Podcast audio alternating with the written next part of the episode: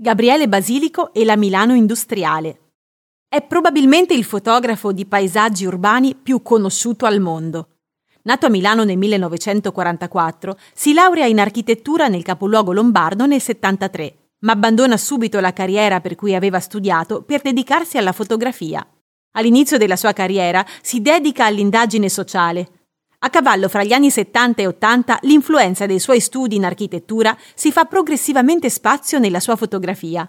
Nel 1982 presenta il suo primo successo internazionale, Milano, Ritratti di fabbriche, il primo sistematico progetto di catalogazione delle realtà industriali milanesi realizzato tra il 1978 e il 1980 ed esposto al Padiglione d'arte contemporanea di Milano. Nella magica sospensione luminosa della Pasqua 1978, spostandomi nella città di zona in zona, pianta alla mano, scrive Basilico, mi sono ritrovato nella zona 14, tra via Ripamonti e via Ortles, in un'area caratterizzata prevalentemente da costruzioni industriali. Per la prima volta ho visto le strade e con loro le facciate delle fabbriche stagliarsi nitide, nette e isolate su un cielo inaspettatamente blu, dove la visione consueta diventava improvvisamente inusuale. Ho visto così, come se non l'avessi mai visto prima, un lembo di città senza il movimento quotidiano.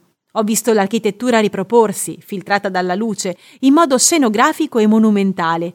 Ho individuato un metodo per capire per scoprire ciò che a volte si osserva in modo confuso e miope.